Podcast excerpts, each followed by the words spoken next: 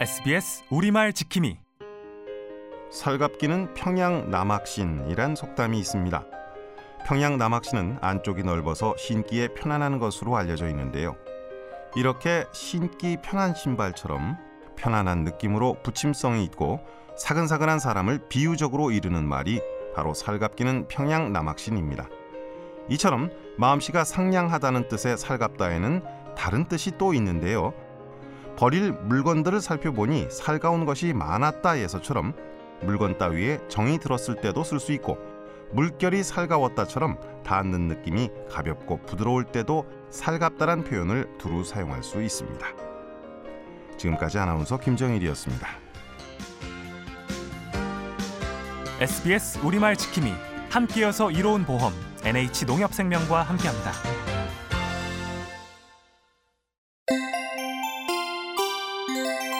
SBS 우리말 지킴이 그 사람을 완전 응원합니다. 이처럼 완전이라는 말을 넣어서 대화하는 경우가 종종 있죠. 그러나 앞의 문장은 틀린 표현입니다. 완전은 명사로서 동사를 수식하는 말로는 사용할 수 없기 때문이죠.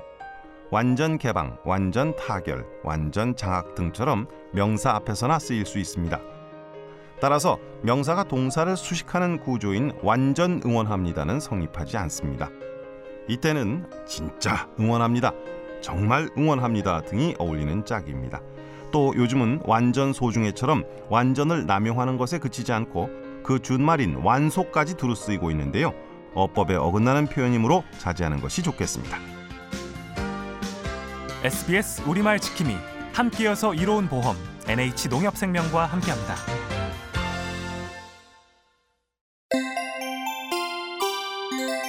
SBS 우리말 지킴이 콩을 통째로 갈았다. 콩을 통째로 갈았다. 이 문장들에 쓰인 통째로와 통째로 둘 중 어떤 것이 옳은 표현일까요? 정답은 통째로입니다. 통째로에서 째는 일부 명사 뒤에 붙어서 그대로 또는 전부의 뜻을 나타내는 전미사인데요. 뱀이 개구리를 통째로 삼켰다. 나무가 뿌리째 뽑혔다처럼 쓸 수 있습니다. 반면 채는 나는 모자를 쓴 채 방에 들어갔다. 노루를 산 채로 잡았다처럼 뭐뭐 하는 채로의 형태로 쓰여 있는 그대로의 상태를 나타내는 의존 명사입니다. 따라서 통채로라는 말은 어울리지 않는 것이죠. 지금까지 아나운서 김정일이었습니다. SBS 우리말 지킴이 함께여서 이로운 보험 NH 농협생명과 함께합니다.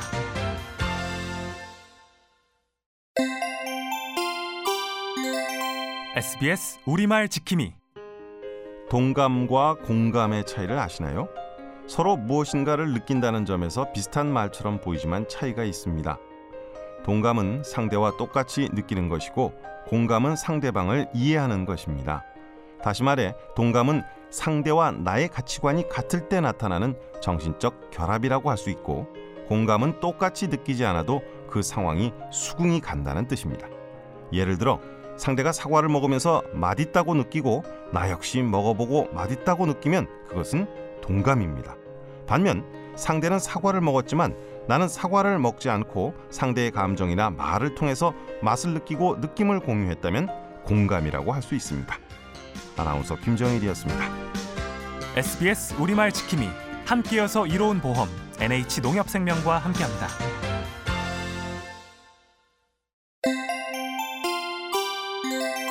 SBS 우리말 지킴이 우리가 쓰는 관용 표현 중에는 어떻게 해서 그런 말이 나오게 되는지 잘 모르고 쓰는 경우가 많습니다. 흔히 부부 사이에서 쓰는 표현으로 깨가 쏟아진다와 바가지를 긁는다가 있는데요. 먼저 깨가 쏟아진다는 부부가 재미있게 사는 모습을 얘기할 때 씁니다. 깨는 추수할 때 살짝 털기만 해도 우수수 잘 떨어지는데요. 털 때마다 깨가 쏟아지는 재미는 각별할 수밖에 없습니다. 그래서 아기자기하면서 아주 재미있다고 할 때 깨가 쏟아진다라고 표현하게 된 것이죠. 그리고 배우자가 잔소리하는 것을 두고 바가지를 긁는다라고 하는데요. 옛날에 콜레라가 돌 때 바가지를 득득 긁어서 시끄러운 소리로 전염병 귀신을 쫓았다는 데서 유래한 표현입니다.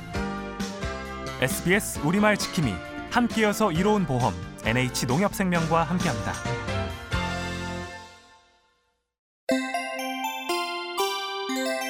SBS 우리말 지킴이 헛수고를 속되게 이를 때 말짱 도루묵이라는 표현을 쓰죠. 도루묵은 원래 은빛 배를 지닌 생선을 일컫습니다. 도루묵의 이름과 관련해서 재미있는 이야기가 전해지는데요. 조선시대 선조 임금이 임진왜란 때 피란을 갔는데 그 마을 백성이 묵이라는 생선을 올렸다고 합니다. 선조는 맛에 비해 이름이 보잘것 없다고 생각해 배가 은빛으로 빛나니 은어라 부르라고 명했죠. 전쟁이 끝나고 그 맛을 잊을 수 없던 선조는 다시 은어를 찾았는데 예전과 다르게 맛이 없어서 도로 묵이라 하라고 해서 도로묵이 됐다고 합니다. 그 도로묵이 발음 편의상 도루묵이 된 것이죠. 도루묵의 유래 알고 보니 재미있죠? SBS 우리말 지킴이 함께여서 이로운 보험 NH 농협생명과 함께합니다.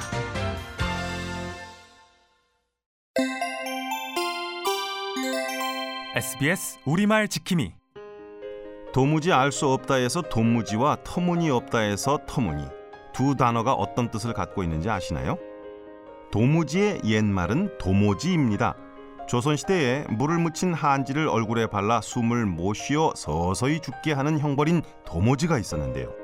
그 형벌만큼이나 도저히 어찌해볼 도리가 없다는 의미에서 도모지가 쓰였고 그것이 점차 도무지로 변한 것입니다. 그리고 터무니없다에서의 터무니는 털을 잡은 자취를 뜻하는 말입니다. 집을 헐어도 기둥과 같은 흔적, 즉 터무니는 남아있게 마련인데요. 따라서 터무니없다는 흔적이 전혀 남아있지 않다. 다시 말해 정당한 근거나 이유가 없다는 의미를 가리키는 말이 된 것입니다. SBS 우리말 지킴이 함께여서 이로운 보험 NH 농협생명과 함께합니다.